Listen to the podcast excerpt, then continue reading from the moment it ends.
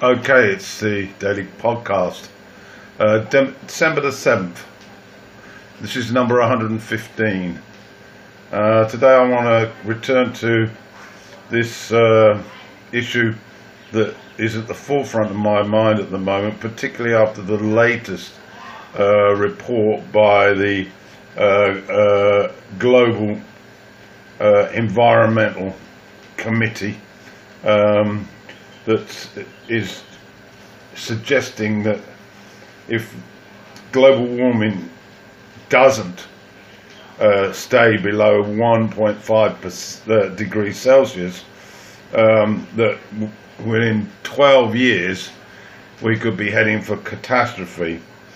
Now, I want to focus first on the issue that came across vividly to me today um, I was doing, uh, in my teaching, I was doing some uh, English work on the weather, and I decided at the end of it to uh, rant uh, about the current crisis, and I expanded on the issues of uh, fossil fuel emissions, CO2, CO, carbon dioxide and also a, focus on um, animal livestocks and the effect of manure in creating huge quantities of uh, methane gas to add to the uh, issue of global warming.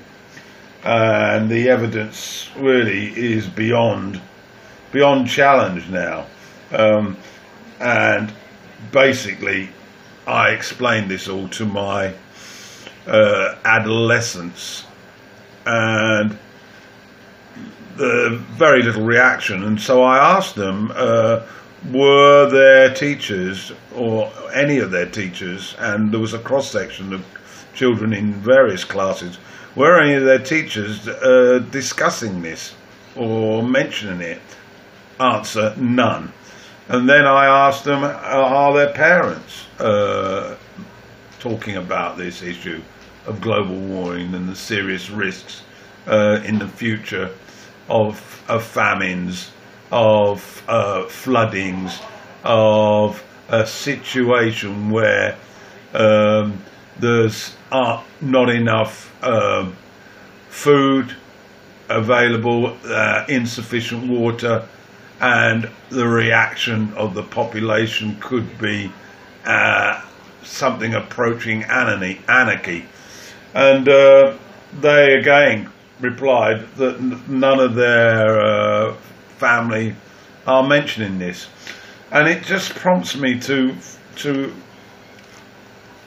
add to, to the issue by I, I just cannot understand why these adults who have a responsibility to educate and to inform the, the youngsters in their care why they are unable or unwilling to make them aware of an impending disaster which would have huge ramifications on their lives, would threaten their lives, uh, and uh, threaten the whole existence of the planet. I just can't get my head around the fact that these people are saying nothing. Now, there could be what what reasons could that be? Well, it could be that they are unaware themselves, uh, or it could be that they feel that they don't want to worry the children unnecessarily, or it could be that um, they want to protect their children.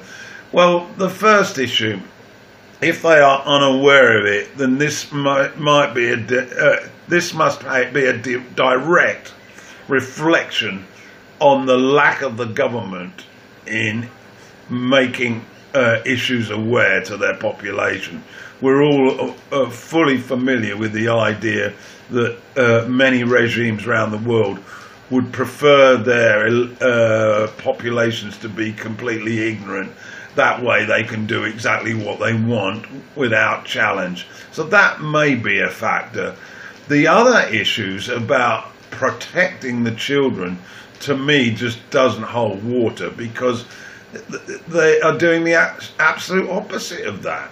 They are, are, are deceitfully hiding the information from their children uh, for one reason or another. It's certainly not protection. Uh, are they aware that possibly their children might challenge their behaviours in any shape or form? Is that what they don't want to be exposed? That they are making decisions uh, that are in direct opposite to the urgency with which this global warming uh, uh, issue holds for us. I I I'm a bit a bit unclear really, but I'm really um, going to press on. Um, it's really becoming so so clear cut. Uh, what can they do? What can people do on their own? This is one thing that I get told really frequently. Yeah, but what can we do? Well, you could do uh, some practical things right now. You could start eating less meat, particularly beef, but also pork, because the uh, amount of grain that the uh, the world is is uh, feeding animal livestock is huge, and that grain could well be necessary for the population to uh, have food in the future. And of course, uh, if that uh, is reduced, the desire for meat consumption, then clearly the amount of methane in the air and other fossil fuels from livestock would be decreased drastically.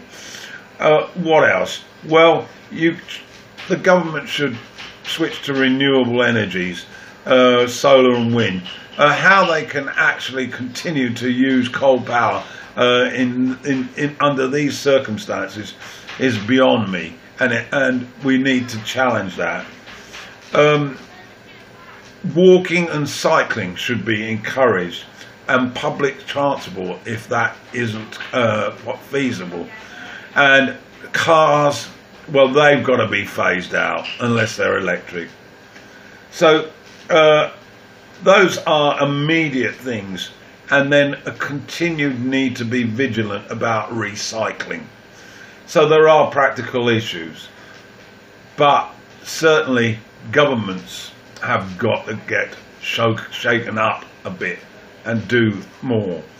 But the point I really wanted to get across was the ignorance of the young people in their lack of awareness of uh, an issue that is going to affect them more than anybody. So, anyway, that's my rant for today, uh, uh, and we'll see you tomorrow.